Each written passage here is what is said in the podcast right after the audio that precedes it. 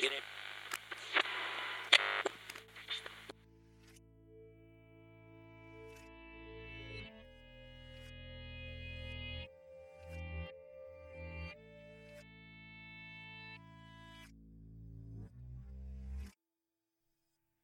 city is a dumb and blinded thing.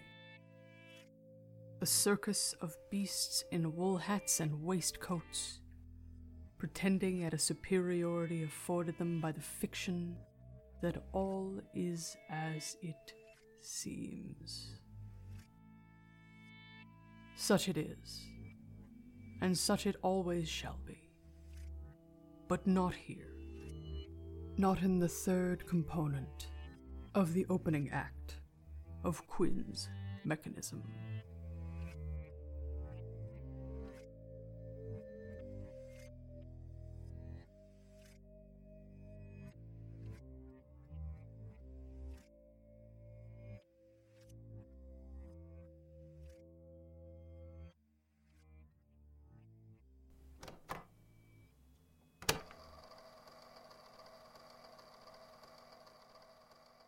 Sit.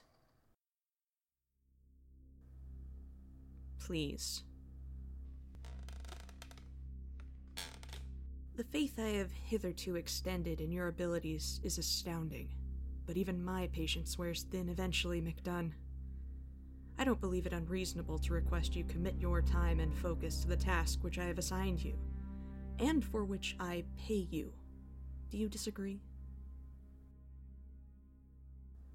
Do you disagree, Quinn McDunn? No. No? No, Professor Lesnar, I do not disagree. Excellent. Then I will leave you to your work. It's just that What now? What is it now? the contents of this book don't mean anything. I'm sure you've reviewed the recording. It's just a bunch of nonsense. It reads like the results of a drunken freshman word game. And what is a book without its binding but a sheaf of loose pages, Professor? There's something important here, but it's not the book. There's something about the mechanism. The mechanism. is nothing. It was never anything. It will never be anything. If you wanted to pursue the clicks and whirs of strange mechanical toys, you should have become an engineer. A door's importance is not that of its lock, McDunn. I don't want to hear another word from you about some inconsequential bit of missing brass. what? This mechanism, McDunn. Not another word.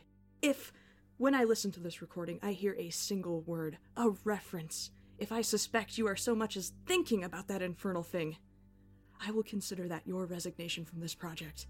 Is that clear? Of course. Of course, Professor. That's completely reasonable. Good. I'm glad to see you're willing to cooperate. Would you like me to begin? The library's archival assistant stops in sometimes, so I should start earlier to account for potential interruptions or delays. There's something profoundly strange in you, McDunn. Do you not wish me to begin, Professor? The resemblance you share with your late parents is too marked to deny, and yet there are still moments I find myself questioning if it's possible that you are not who you say you are. I understand that you are displeased with my performance, Professor, but I don't see how this line of conversation is relevant or appropriate. I had the honor of working with your mother before her passing, and her passion for reading was unparalleled. But you, every time I hand a book to you, I find you'd rather examine the binding than the print. Why are you here? Why did you choose this field of study? No, I've changed my mind. Up. I'll find a more suitable replacement. Professor Lesnar, What is it, Miss Nolan? there's someone here to see you. Yes, uh, thank you, Miss Nolan. Please escort them to my office and make sure they're offered refreshment. I have something to take care of here, but I won't be long. Uh, well, they've. Um. Oh, surely you don't intend to keep such a close friend and confidant waiting, my dearest professor. Not when I took such pains to come and visit you. You. Yes, of course, I'll be there momentarily. We will finish this conversation later, McDunn.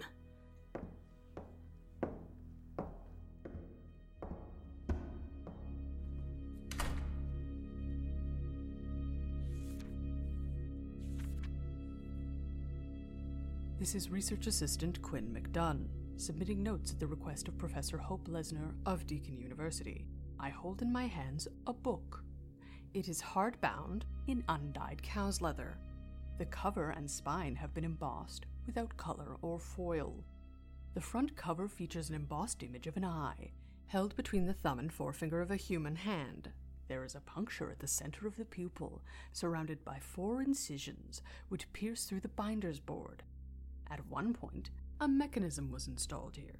It was, and I quote, an inconsequential bit of missing brass. But of course, we don't know that, as I have been assured that no such mechanism was recovered with this volume, and therefore we have no knowledge relating to its function, form, or composition. You need to stop being so paranoid, Quinn. Calm down, relax a little, Quinn. No, there's no conspiracy on the Deacon Hill campus, Quinn. People drop out without notice all the time. Maybe I might believe that if you weren't all such terrible liars. Should I burn this? I could just burn this. I could just burn.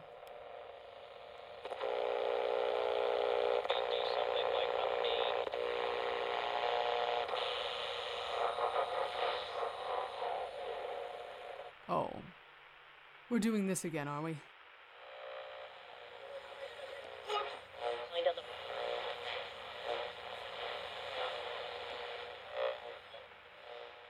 You cannot be here. You need to leave right now. Is that any way to talk to such a dear old friend? Especially one who knows so many of your intimate details. You're supposed to be dead. I was told you were killed when the Tantalus collapsed. Was destroyed. What? The Tantalus did not collapse, it was destroyed. And I'm very much alive, as you can see. What do you want? I'm looking for someone. A professor. His name is August Howard. I can't give you information about a colleague. I could lose my job. I'm afraid you're already in danger of that, mein liefste. That's the price you pay.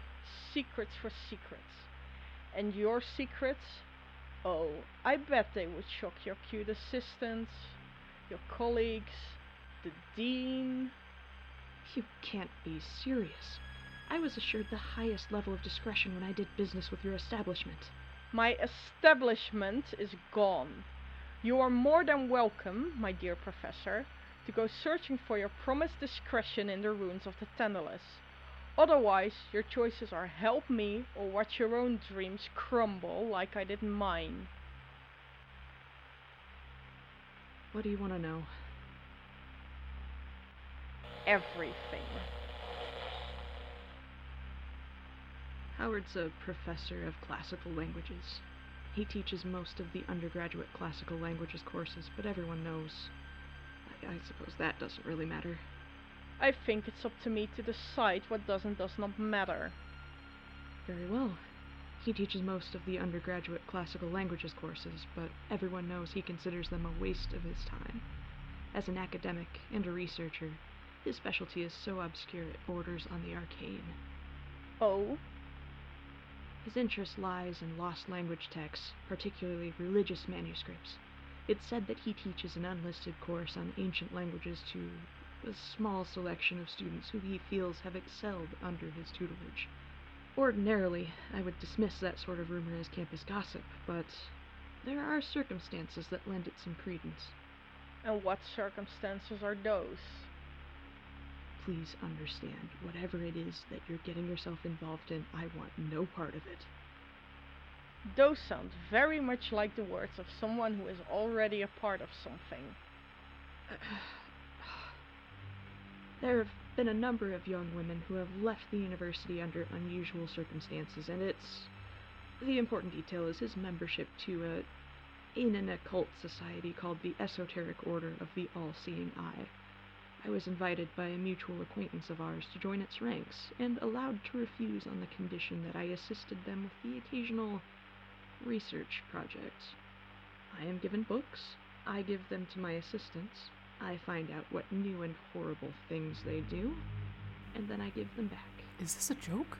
I am familiar with the horrible things a man like August Howard can do. It seems I have you to thank for that, in part. Don't look at me with those eyes. Tell me, how many of your people were still inside when the roof came down on the Tantalus? Ah! Holy shit. That was a warning. The next will not be so kind. Now, where do I find August Howard? That's a somewhat complicated question. He recently took a sabbatical, but as far as I'm aware, he's back to lecturing full time. But I beg you, whatever it is you're planning, not here. Not at the university.